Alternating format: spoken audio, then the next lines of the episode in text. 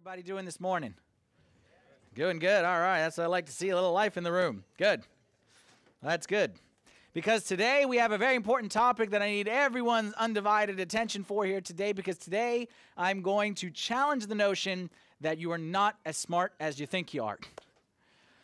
What I want to talk about today is a topic that on the surface you might say, uh, I don't understand this stuff and I don't know this stuff and I'm not like a seminarian or theology student, but I believe that what I'm going to talk about today isn't as complicated as it may seem. And we're going to talk about the Bible, and we're going to talk about what the Bible is and what's inside the Bible and how to understand the Bible. And as you see in the, in the title of your handout there today, is how to find, are you ready? Joy in the Bible. How to find joy in the Bible. How to turn, here's what I want to do up front. Okay, I'm going to tell you the goal of today is I want to turn one sentence into a different sentence. I want to turn I have to read my Bible to I get to read my Bible. Not even want, but get. Okay? I want to change have to to get to. And most of us say, I have to read my Bible. And that's good and that's not a bad thing, but I want us to say, I get to read my Bible. And we'll do that when we learn to find joy and enjoyment and satisfaction from the Word of God.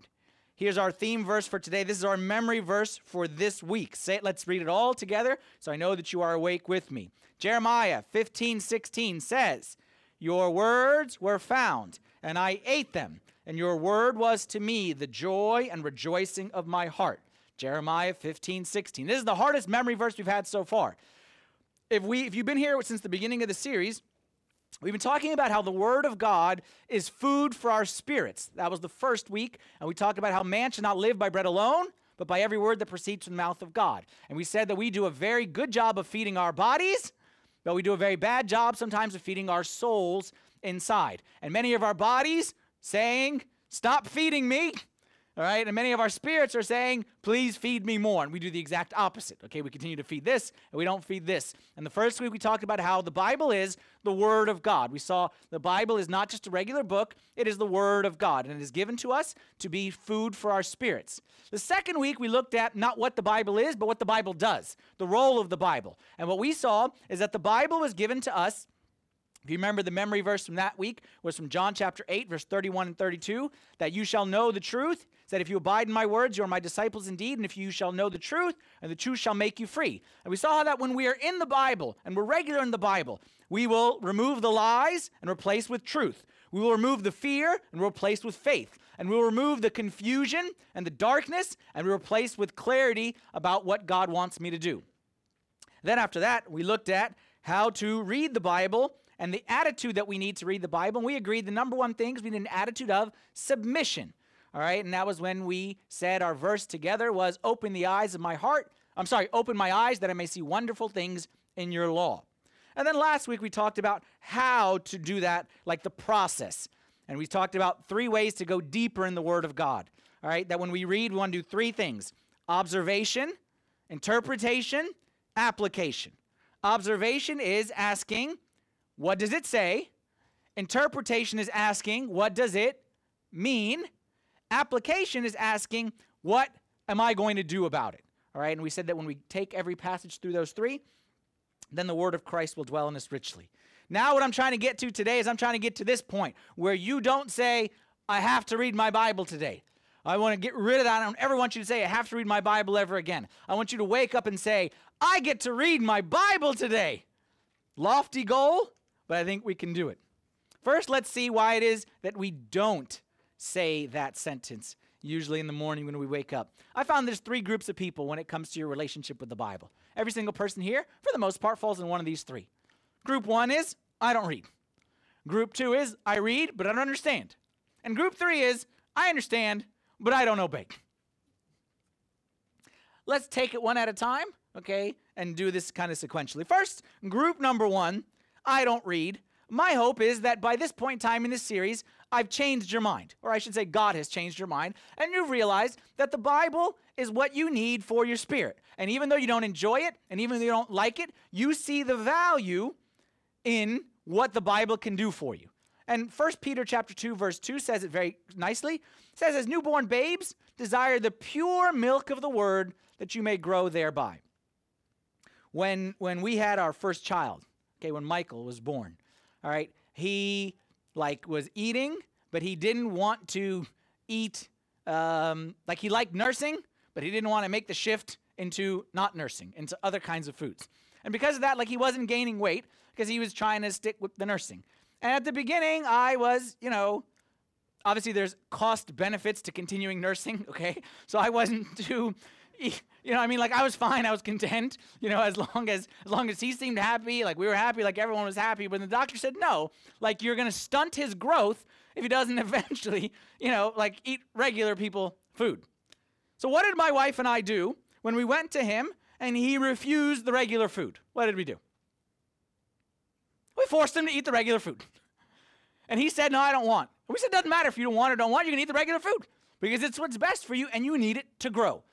And if you're in group one and you say, No, I don't like the Bible, then I say to you, Go read the Bible. And at the beginning of your relationship with the Bible, you have to start with persistence. Like group number one, you need to just push yourself to do it. And I agree that I don't want over the course of the next 50 years to always be forcing food down my kid's throat. But at the beginning, you gotta you gotta kind of force it. Anytime you want to start any new habit, at the beginning, it's not going to be easy. It's not going to be natural. You have to push yourself a little bit. And if you're in group one, my advice to you is persistence. Keep at it. Push yourself. And then hopefully you'll be able to get to a higher level. Now, let's skip group number two for right now, because that's the one I'm going to spend the most time on. Let's go to group number three. Group number one said, I don't like to read. Group number three said, I read and I understand, but I don't want to obey. These are people not with a knowledge issue, but a lifestyle issue. And group number three needs submission. We spoke about this a little bit a couple weeks ago. Group number three is the group that reads and understands, but they don't like what they read. So, you know what happens when the Bible keeps telling you one thing, but your lifestyle is something different?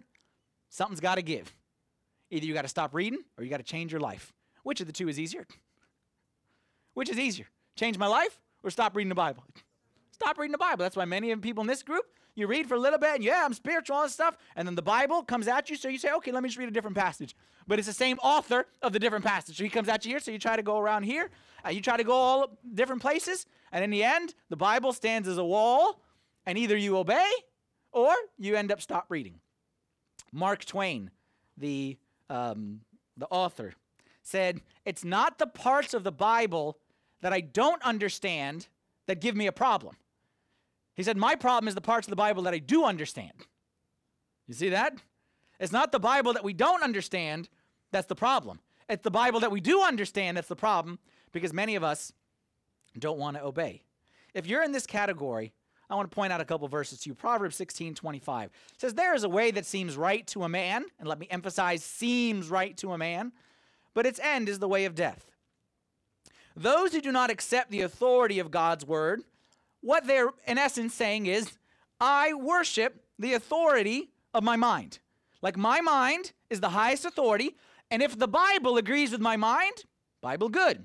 If the Bible disagrees, Bible bad. Because my mind is the highest thing. That's why when the Bible says, don't kill, okay, this is good. Uh, don't steal, this is very good. But then what happens when the Bible says, love your enemy?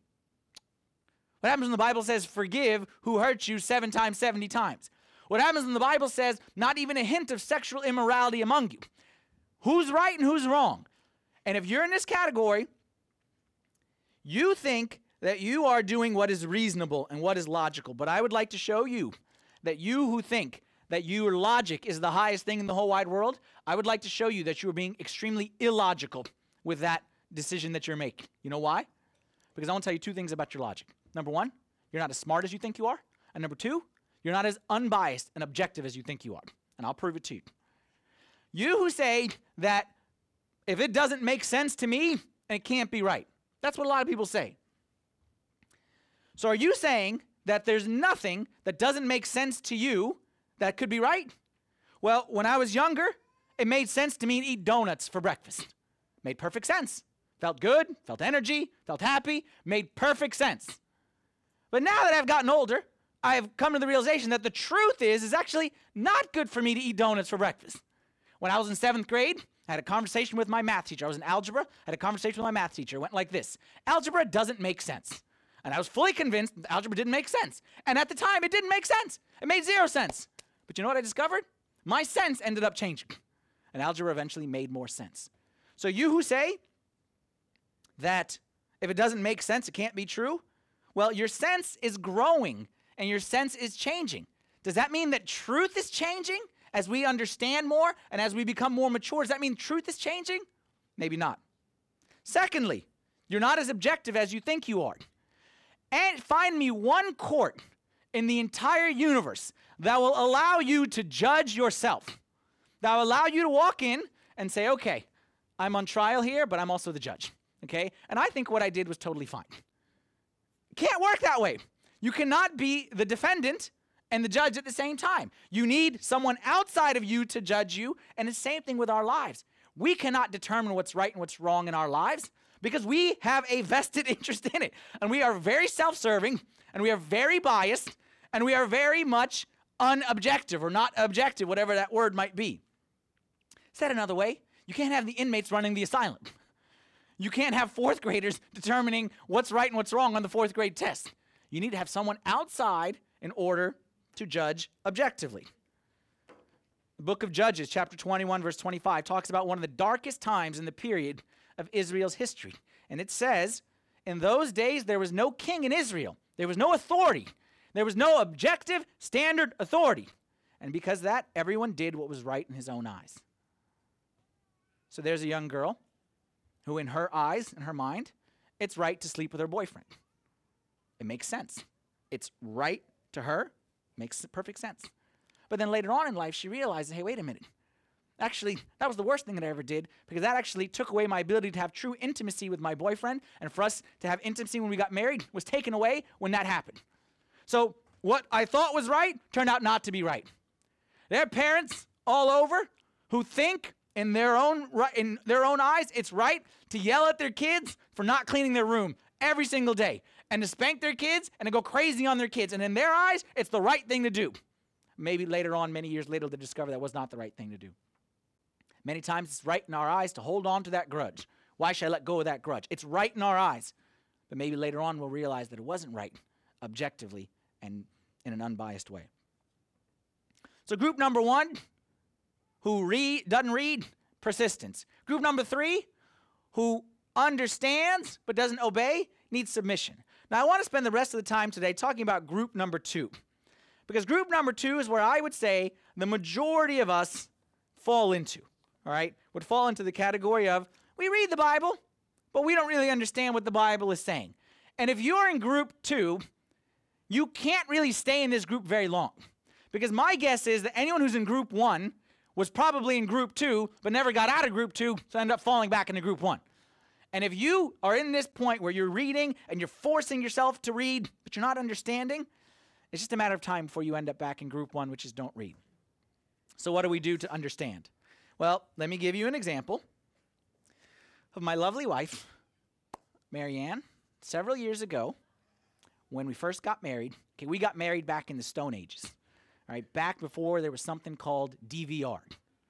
And this affected us tremendously on Sunday afternoons during the fall because of football season. So for me, we used to use something called, young kids may want to write this one down. This was called a VCR. Y'all know what a VCR is? Okay. I remember very clearly having to record the entire game on the VCR, and then I come home from church, 3 o'clock, 4 o'clock, but you can't start watching because you need to let it finish recording.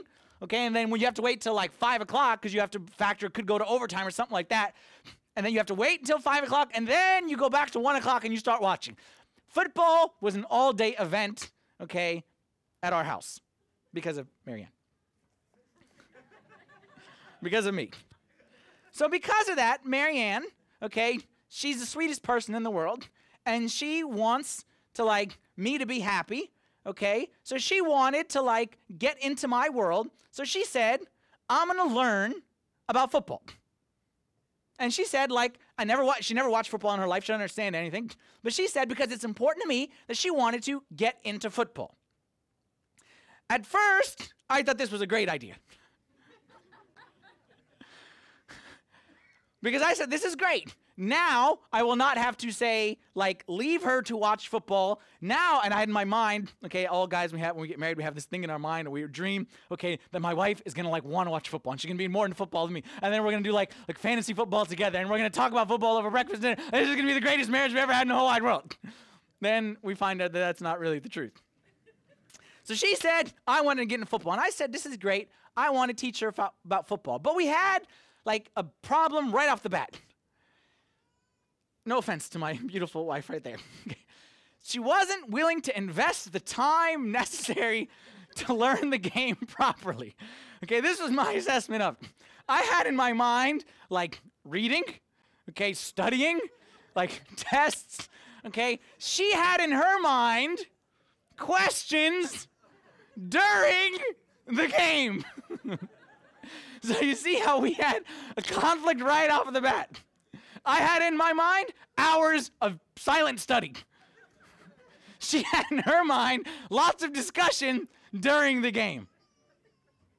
Luckily for us, $1,200 worth of marriage counseling later, we came out okay. no, no, I'm just joking. I'm just joking.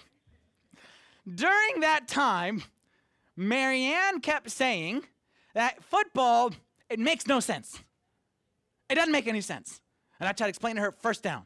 And then if you first and 10, and then if you get five yards, it's now second and five. Like logic, it makes perfect sense.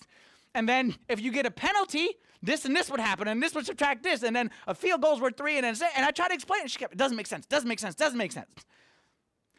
Is it true that football doesn't make sense? No, of course not. God, heavens forbid. Okay. But it's true. Don't take any offense, Marianne. Okay. Don't take any offense. I'm just using this example. That in her mind, it didn't make sense. But that doesn't mean it doesn't make sense. It just means that, sorry, her underdeveloped athletic football mind, sorry, sorry, sorry, sorry, sorry, I'm just using it to prove a point. Just using it to prove a point. Sorry, sorry, sorry. in her underdeveloped mind, it didn't make sense yet. That's a perfect example of how we are with the Bible. We read the Bible, that doesn't make sense. No, to the rest, to many people, this makes sense. But just because you don't see it, it doesn't make sense to you, it just means that our mind may not have gotten to the point where we can understand it yet. Just like I said, with the seventh grader with algebra, with the third grader with donuts for breakfast, with Marianne for football. And with, I don't want to call out Marianne, all, many people here today with football. But for us educated people, football makes perfect sense. For the high class, for the high class, the highly educated people, football is the, is the game of, of, of choice, okay? Because it's an intricate ballet, okay? It's a ballet, it's artistry in motion. So if you're this way with the Bible, I read but I don't understand. What you need, man, is you need patience. Like I want to preach to you patience. I want to say to you that the Bible does make sense. I promise you. But I'm telling you, I'm the first one to admit. Me here, I'm the first one. There are many passages I read in the Bible that I don't understand. Even just uh, last week, we got together, like uh, the, the like group of us got together, people who like I respect and Bible people like me, and we were talking about a passage in the Bible, and three of us couldn't understand what it means. And I'm a priest, and then they are very smart people, and none of us could understand what it means. Just because I don't understand, like there's nothing wrong with saying, I don't understand what this means, but I'm not going to quit on it because I know that there is sense in it. And there's not just sense, there is what? Read it with me again. We're going to ingrain this one in our head. Jeremiah 15. There is, your words were found, and I ate them, and your word was to me the joy and rejoicing of my heart. If Marianne would have stuck with football, man, she'd have found the joy and rejoicing of her heart. right, gentlemen? And I'm telling you, if you stick with the Bible, you will find the sweetest words on the planet. But you got to stick with it. And you got to fight through it sometimes. And sometimes you're not going to understand a thing. You got to keep on reading. Because the bottom line is if you're reading and not enjoying, you will read for a little bit, but I promise you, you will stop. Because you can do it for a short term, maybe a few more weeks, but There's going to come a point in time where you're going to stop reading the Bible because it's not an enjoyable experience to you. The only way to make it long lasting is to learn how to enjoy the Bible. So that's our topic for today. How can we understand the Scripture so that we can enjoy the Scripture? Before I get into the how, like one like assumption or one not even assumption, like one truth we need to agree on, one principle I should say. Agree on this principle and then we can move on with our discussion. And that principle is this that every verse in the Bible, every verse in the Bible has a correct meaning, has one correct meaning. Not many meanings, one meaning, one correct interpretation. Now, I know as soon as I say that, you say, hey, wait a minute. Doesn't the Bible mean different things to different people? Don't confuse interpretation with application. The Bible means one thing because the meaning is based on the speaker. When I'm saying certain words, I'm only meaning one thing, like one main meaning. Like I mean one thing. You, as the multiple hearers, can apply it in different ways. But the application being many doesn't mean that the interpretation is many. So when Jesus said something, or when Moses said something, or when Peter said something, he meant one thing. And that one thing can be applied in many different ways. If you're living in the first century versus if you're living in the 21st century. If you're a stay at home mom versus you are a surgeon working throughout the night. Or if you are a young girl or an uh, older lady. Like the application, I agree. As many applications as there are hearers. But meaning, there can only be one meaning. Why this is important. 2 Peter chapter 1 verse 20. St. Peter says, "Knowing this first, no prophecy of scripture is of private interpretation, for prophecy never came by the will of man, but holy men of God spoke as they were moved by the Holy Spirit." This is important for us to understand that when God speaks, he means something, and there's a right meaning. Because I'll tell you what's not right. When we think that Okay, so I'll tell you a story about me, and I'm sure you can relate to this story. I remember there was a time when I was uh, serving as a missionary in Africa, and we were a group. And we'd serve as missionaries, all right, every morning we'd take quiet time. And a quiet time would usually be like two hours. I know that sounds like, uh, believe me, I don't do two hour quiet times now, okay? But at the time, you're in Africa, you got, I mean, you have the free time. So it'll be every day, usually like six to eight or five to seven in the morning. Each one take a corner, all right? And they would pray, read their Bible, whatever it is, write in their journal, whatever it was. And then we get together later and share. What was the most annoying thing about getting together later and share? You know, there's times where you're reading the Bible, like I said, you're not like getting anything out of it. And you like really want it, but you're just not. And then you look over at that person. You know that person.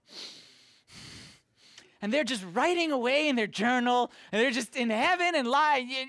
And then you get together and share, and you're like, well, you know, I didn't really understand anything. And they're like, oh, I took six pages of notes in my journal from this passage. And you just want to choke them.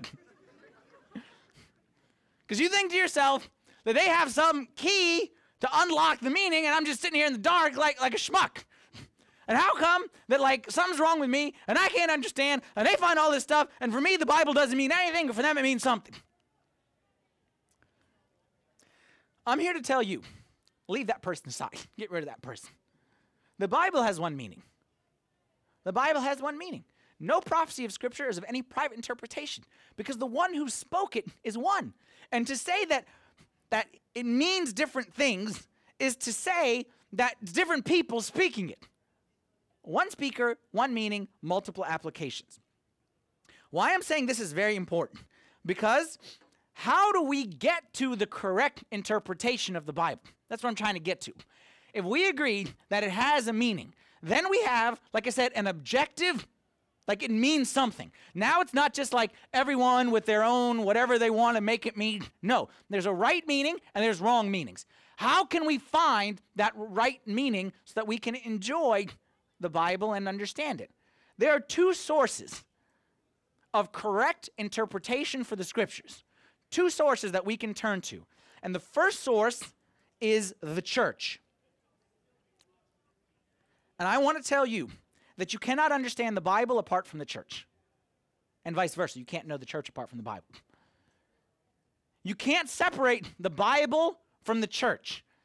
And the only way to truly understand the Bible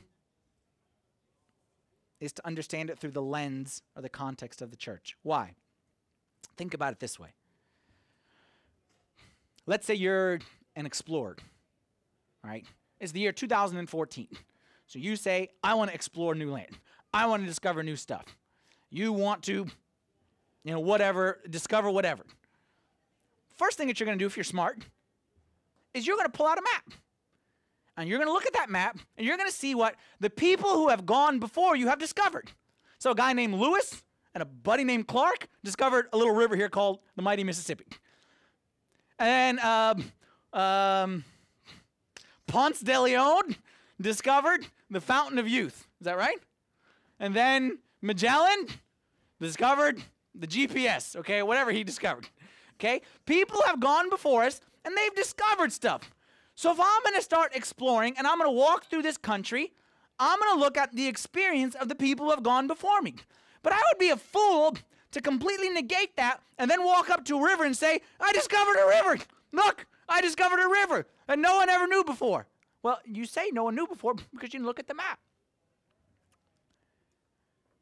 This country is 300 years old, and it's safe to say we've discovered all the rivers. safe to say we discovered most of the mountains, trees, all those things have been discovered. How long Christianity been around? Roughly 2,000 years. And it's safe to say that the revelation that God wanted to reveal to his people has been discovered by people who have gone before us and has been written down in the scriptures, but more than in the scriptures, in the church. And then when we know the church and we know what God is teaching us through the church, what the church is giving to us, then we have the map. And now we can truly enjoy the land and we can benefit from being there because we know the circumstances and the surrounding environment. This verse in Jude chapter 1, verse 3. It says, I found it necessary to write to you, exhorting you to contend earnestly for the faith which was once for all delivered to the saints. Once for all delivered means that what we believe is that God gave the entire faith, okay, on the day of Pentecost, we always look at Pentecost as like the completion of our faith. Okay, so in that first century, in the day of Pentecost, he revealed everything to his apostles, everything to his disciples. They had it all right there. And then they documented it. They wrote scriptures. But they also wrote things that may not be in the scriptures. They wrote things that are in the life of the church. Okay? The prayers of the church, the teachings of the church, the hymns of the church, the rituals of the church. These things teach us what God wanted to reveal to man, but he didn't necessarily write it in the Bible. So for me to walk and, like I said, think that, okay, the Bible says this and these people say this, but no, I actually discovered a new meaning that the church doesn't know about. Like for me to say I discovered something new in the Bible is a very arrogant statement. Would y'all agree? It's very arrogant for me to say that 2,000 years of people have walked the face of this earth, but they didn't discover something that I discovered. I've been a Christian for 15 minutes and I discovered something that 2,000 years people was hidden from people. It's very important for us to not have this mindset to think that we discovered something new. No, first source is we submit like the church helps us to understand the scripture. The second source of correct interpretation, I know it sounds kind of like a circular reference, is the rest of the Bible. The best way to understand the Bible is the Bible. Like the best commentary on the Bible is the Bible. And the best way to understand one section of the Bible is to read another section of the Bible. Think of the Bible like a movie. Imagine you go see a movie and you walk in somewhere in the middle, long two hour movie, you walk in somewhere in the middle, you watch for about 10 minutes, then you walk out and say, that didn't make any sense. And you come back in 30 minutes later and you watch another three minute clip. And you come back and say, it doesn't make any sense. Is it that the movie doesn't make sense? Or is the problem that you didn't watch the whole movie? That's how we read the Bible sometimes. We just read a little piece, that doesn't make any sense. And then we read a little piece, that doesn't make any sense. Yeah, because you, you, you got to read the whole book. And if you don't read the whole book, you can't read half the book and say, man, the author didn't tie up any of the loose ends in that book. That's because you didn't get to the end of it. And if you get to the end of it, if you read from start to finish and you read the whole thing, you see that it is one complete story, but any one section of it is not complete in and of itself. We need to understand the Bible in order to understand the Bible. We need to increase our knowledge of the Bible as a whole, like the big picture Bible, in order to appreciate and understand any one section of the Bible. to show you how we are lacking as a country, as a nation, in our, in our Bible knowledge. Jay Leno, one time on his show, wanted to like test the people's knowledge of the Bible. And he asked them, he said, Name one of the Ten Commandments. Name one of the Ten Commandments. And just like this, a hush fell over the crowd. And then one guy shouted out, God helps those who help themselves. That's not in the Bible. And it's definitely not a commandment. In this country, 80% of the people in this country say they believe that the Bible is the Word of God. And did you know that less than 10% of the people in this country can name four out of the Ten Commandments? 80% say, yes, this is the Word of God. This is the most important book ever. And less than 10% of the people can name four out of the Ten Commandments. And did you know, these are true stats, like I'm, I'm not making this stuff up.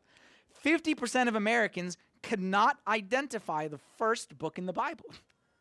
50% of Americans tell you, I don't know what the first book is. And this is the one 14% of Americans think that Joan of Arc was the wife of Noah. I'm serious. These are real statistics.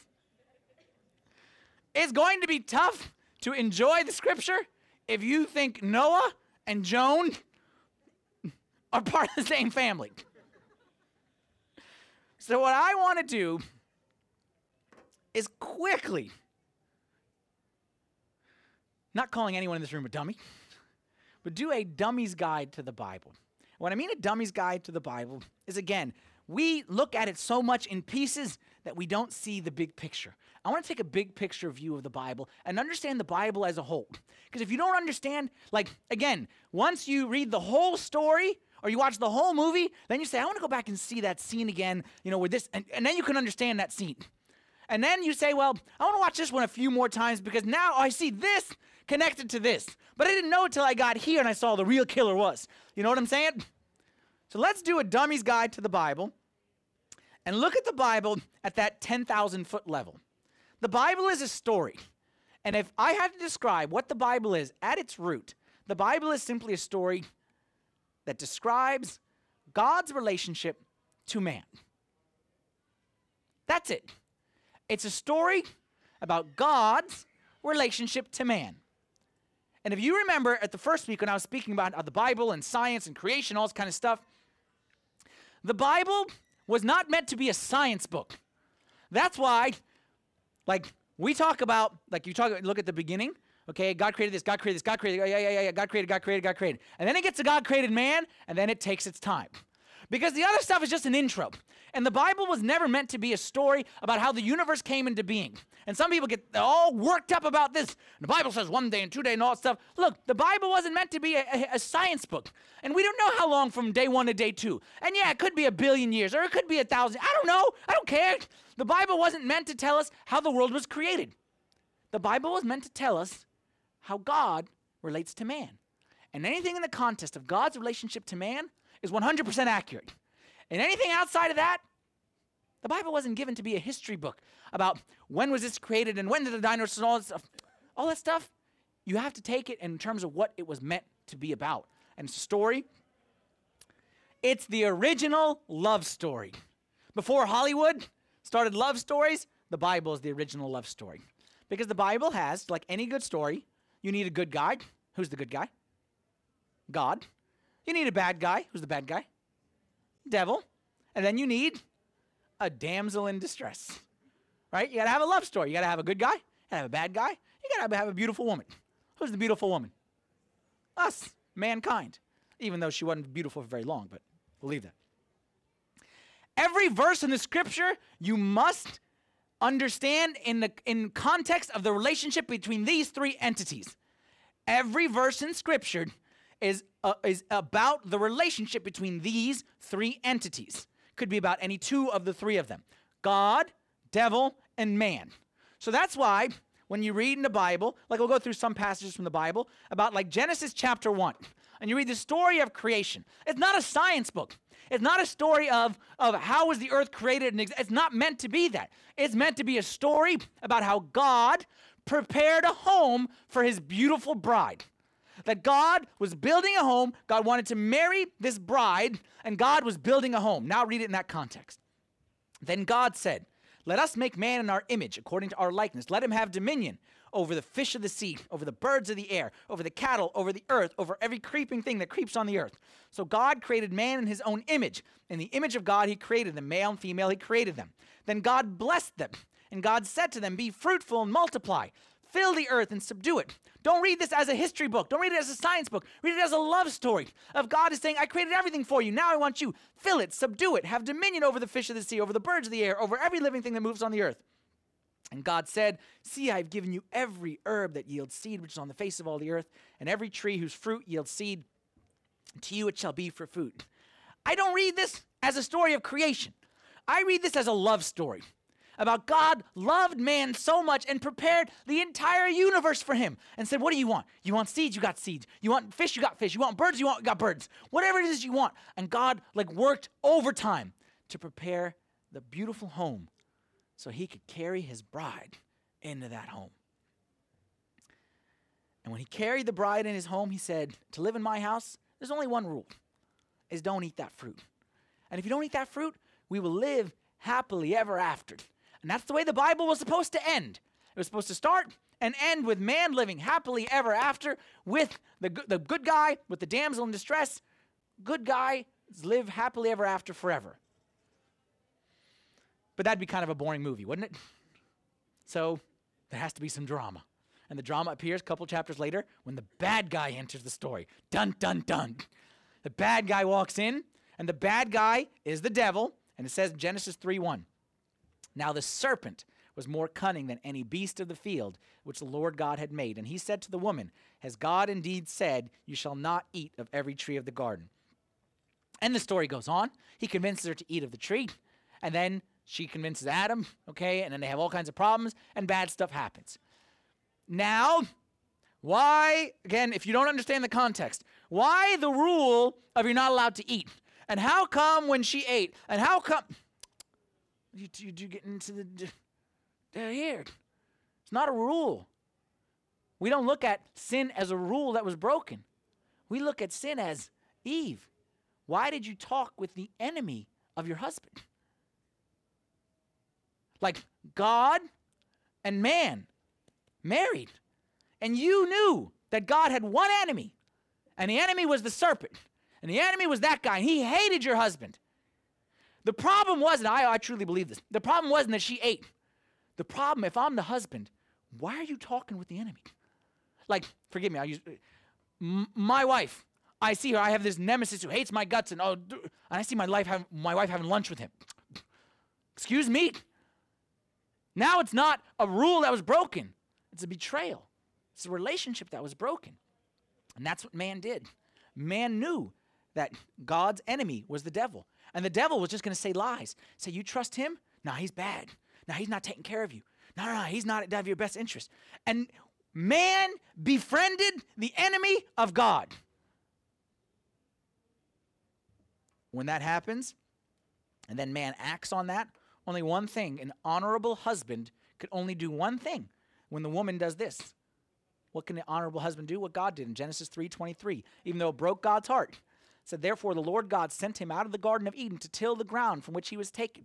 So he drove out the man, and he placed cherubim at the east of the Garden of Eden, and a flaming sword which turned every way to guard the way to the tree of life. Parents, who hurts more when you kick your kid out of the house? You or them? No parent wants to kick his kid out of the house. No husband wants to lose the wife that he loves. But if the wife behaves this way, if the children behave this way, there's no other option. If the child is going to curse the father, spit in the father's face, and hang out with the father's enemy, if the wife is going to befriend the enemy of the husband, then an honorable husband, even if he doesn't want to, for the sake of his own honor, must remove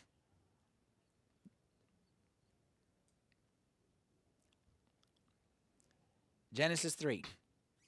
Not a sin, a relationship that was broken.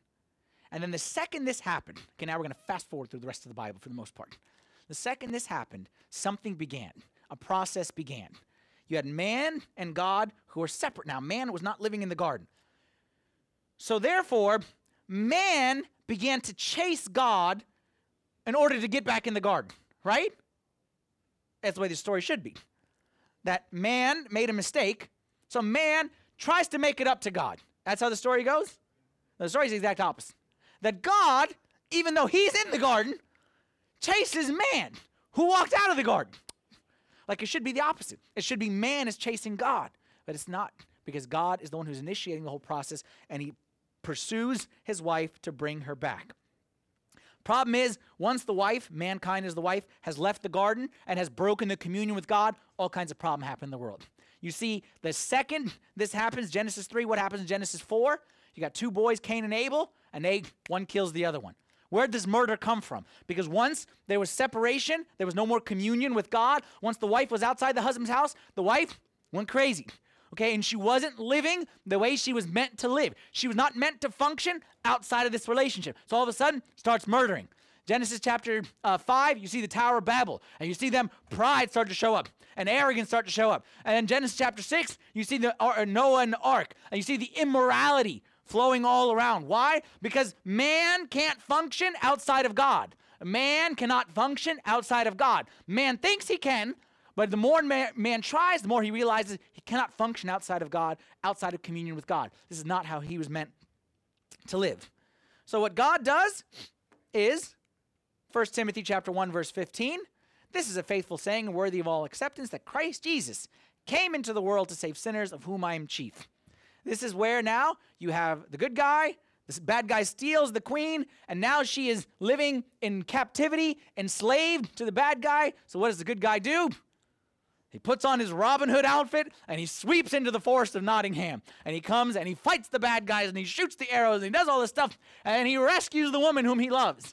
And then after that, he doesn't take her to live happily ever after right away because they can't, because now they're escaping back through the garden. And this is the life that we live right now. We're going back through the garden, and God is saying, We're trying to get there, and we're trying to get there. And, and He's saying, Okay, but to do this, we got you got to do this. And He's instructing us how to get back to where it is that we belong. And then you end the Bible in the book of Revelation with the future house, the future home, where we truly will live happily ever after forever. That's the Bible. Every verse of the Bible fits into that story that I just painted. You have God creates man, man is tricked. God prepares man for rescue by the Old Testament, sending the law and the prophets, and then God sweeps down onto the earth through his only begotten Son, Jesus Christ, to rescue man. And then God heals man and teaches man how to walk until they one day live forever in the kingdom of heaven. And as you see on your on your handout, if you grabbed a handout, is that I said the church in the Bible you cannot separate the two. What I put for every one of the scenes is the prayers that we say in the divine liturgy. And you see, when we say the liturgy, we go through this story of salvation every single time. And we say how God formed us and created us and placed us in the paradise of joy. And then when we disobeyed by the guile of the serpent, we fell from that eternal life. And then he did not abandon us to the end, but visited us by, uh, the, by the prophets and sent us the law. And then at the last days, he manifested himself to us who were sitting in darkness, and then he taught us the ways of salvation. He didn't just come down and swoop us up to heaven. No, we have to continue to live in this earth. And he taught us how to live, live as free, live as healed people. And he granted us the birth from on high, and then he will appear to judge the world in righteousness one day. That's the whole Bible. Every page in here is somewhere in the story. And you got to understand the big picture story so that you know when you're reading that you know what section you're in. You can't just open the Bible and say, um, I want to learn how to pray. And then you open up numbers and it says so and so begot so and so begot so and so. That's not going to teach you how to pray. You need to know that if you want to learn how to pray, Jesus gave instruction on that in like scene five. Okay, so you go to the, like the Gospels and scene five, and you see he taught us how to live on this earth, how to live a life of prayer. And you want to understand the rules that God gave, so you maybe go to the beginning of Deuteronomy or Genesis or any of these passages that talk about the law. You have to understand where it is in the big picture to be able to appreciate any one section. Every section of the Bible reveals a different stage in the relationship between God and man. The Bible as a whole, think of it as a library. Okay, the Bible, don't think of it now as a book. Think of it as a library. And the entire library has one purpose God's relationship with man. But not every book speaks about every aspect of God's relationship with man. Logic. You have certain books that speak about certain aspects and certain that speak about another. And the way I want you to think of it, the best thing that ever happened to me is someone told me this and it changed my way of viewing the Bible entirely. Think of it as man was born in the beginning and that mankind has matured over the ages. So, what I mean by that is, you look at it that at the beginning, mankind, even though Adam may have been an old man or a young man, mankind was an infant. So, how do we treat infants when they're born? We treat them by saying, Don't touch this, don't touch that. If you do this, I give you a cookie. If you touch that, bad. And that's how God started to deal with man. That's why he gave them the law. And he was saying, Don't touch that. And don't touch that. And make sure you definitely don't do that. And he taught them that way. In the beginning, it was, Don't touch. Then eventually, after man learned kind of those rules, man got to a stage of a little more maturity of like adolescence phase. If you look on your handout, you see I put the, the breakdown of the Old Testament, New Testament. Okay, the law is kind of that infancy phase. After the law came the books of history. And the history is where I would say is like the adolescence phase of mankind, where basically what happened is man said, I don't want to live in your house anymore. We want to have our own independence. And man said, We want to have a king. And God said, Okay, I'm telling you that you're much better off in my house, but you want to have your own freedom? I let you have freedom. And they started to have kings. And what was the end result of having kings? Very bad. And it ended very, very bad for them. This is the adolescent phase. This is the teenage phase where we say, No, we want to be in those kind of stuff. And the parents say, okay, I'm to give you a little bit of freedom, but I'm telling you, it's to end up hurting you more than it's to hurt me. And that's the period of history where when Israel was obeying God, good, but they spent more often than not thinking that they could do it on their own. And the end result of that was their history ended up getting them in captivity, okay? And they were enslaved by different kingdoms. And then, okay, in the Old Testament, as you see in your handout, we have the law, the history, and then we have poetry and wisdom okay, which is the book of like Psalms and Proverbs and those kind of books. Important thing to note about those books is they're not chronological. Okay, the Old Testament is chronological and from the law and the history perspective, but then after that, the rest of the books are all over the place. So they're not chronological. So those books of Proverbs and Psalms and Ecclesiastes and, and those kinds of books, okay, are nice, okay, meditations or man's relationship with God, but they're not history. All right. And then you see the books of prophecy after that. And that's where we hit the stage of God is saying, now that you realize that you can't live without me, now I'm telling you that I'm going to come, and this is what you need to do to get ready. And God started to lay the foundation. And then after he laid the foundation, we get to the New Testament. You know what the New Testament is? The Gospels? This is now when we're in college. You know why? Because what happens when you go to college? You start to hear stuff that doesn't make any sense. And start to tell you stuff that doesn't make any sense and you start to hear things that are very intellectual and very, and you say this doesn't make any sense but eventually your mind catches up to it that was when jesus came and he said you heard it was said don't commit adultery i'm saying don't look you heard it was said don't touch i'm telling you don't look you heard it was said don't murder i'm telling you don't get angry and these things were like no i'm going to drop out of this this is too hard i can't take this kind of stuff but eventually if we stick with it we understand it our minds develop and then we get that college education, and then we're ready to graduate. And our graduated life is the life in the letters, in the history, in the letters, in the prophecy, where now we have graduated and we understand, and now we are practicing and living as working people. That's it. That's the entire Bible in a summary. You have to understand the big picture. Once you understand, then you can go in depth in any section and you can see where is it that you fit in this story but I don't want anyone to walk out of here saying that the Bible is a complicated story. You know who wrote the Bible? Shepherds, fishermen, low level people wrote the Bible. Some of y'all have degrees and, and, and like 10 letters after your name, okay, on your business card. You have 10 letters of this degree and this degree. Like, you have very educated people. You tell me very educated people can't understand the words that were written by shepherds and fishermen 2,000 years ago?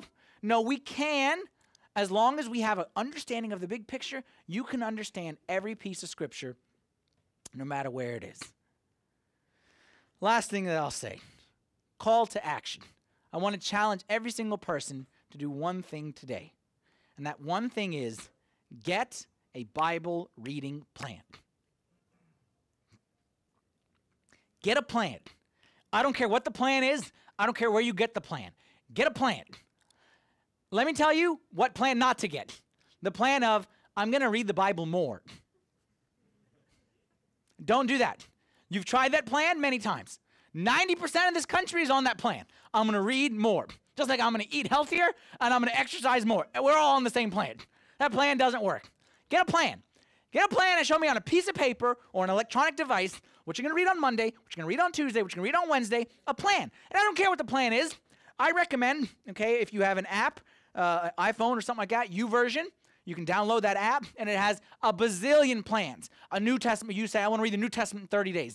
Or you say, I want to read the Bible in a year. Or you say, I want to read the books of Pro. I don't care what the plan is. I'm not telling you a specific plan, but choose a plan and get on a plan because you're going to come out of here motivated and you're going to read on Monday and Tuesday. But if you don't got a plan, you're going to trail off on Wednesday and Thursday. All right? So get on a plan to read 10 minutes a day, 15 minutes a day, 20 minutes a day, whatever it is. I promise you that it will bear fruit in your life. Last verse Isaiah 55, verse 10 through 12. Why do I say that it'll bear fruit? Because that's what Scripture says. It says, As the rain comes down and the snow from heaven, and do not return there, but water the earth, and make it bring forth and bud, so shall my word be that goes forth from my mouth. It shall not return to me void, but it shall accomplish what I please, and it shall prosper in the thing for which I sent it. For you shall go out with joy and be let out with peace. I don't want to say, I promise you. I want to say, God promises you that his word will not return void. Just as water comes down from heaven and doesn't have no effect, it always has an effect. And I promise you, you get in the Word of God and you're consistent with the Word of God and you're reading the Word of God. It's only a matter of time before you shall go out with joy and be led out with peace. Y'all believe me? You don't need to believe me. You need to believe the Bible because the Bible says the Word of God gives us that joy and gives us that peace. Watching TV ain't going to give you joy and peace. Hanging out till the wee hours in the morning ain't going to give you joy and peace. Uh, updating your Facebook status again is not going to give you joy and peace. You want joy and peace? You be consistent in the Word of God. All right? Can we say our memory verse one last time? Say it all together. You know why I like to say it together? Because I believe that we memorize not by reading, but by saying. Let's say it all together. Say it with me. Your words were found, and I ate them, and your word was to me the joy and rejoicing of my heart. Jeremiah 15, 16. Let's stand up and say a prayer together. In the name of the Father, and the Son, and the Holy Spirit, one God, amen. Lord, we thank you for your word. And we thank you that you don't leave us alone in this world, but you sent us your word to like be a reminder of all that you've done for us and all that you are doing for us and all that you plan to do for us as well. I pray, Lord, that you would help us to understand your word and find joy and peace in your word. And not just to read it as empty words on a page, but to read it and find life, find joy, find peace, find the very thing that we're lacking in that deep part of our heart that we can't really put our finger on. But we know, Lord, your word contains the very thing that we need most. So give us like the persistence, the patience to, to fight through the laziness and the not understanding days, to read your word and to find that joy and peace that you promised us. Thank you for this message that you gave us today, and thank you for your word. Thank you for your love for us. And thank you for this story that you keep reminding us of about you, how much you love us, and how you came to save us and to heal us and to take us to be with you forever. We pray that you'd accept our supplications and prayers this day in the name of your Son, our Lord Jesus Christ, and with the intercessions and prayers of all your saints. Hear us as we pray thankfully Our Father, who art in heaven, hallowed be thy name. Thy kingdom come, thy will be done, on earth as it is in heaven. Give us this day our daily bread, and forgive us our trespasses, as we forgive those who trespass against us. And lead us not into temptation, but deliver us from the evil one, through Christ Jesus our Lord. For thine is the kingdom, the power, and the glory forever. Amen. Thank you all very much. Have a great week, and I'll see you all next week.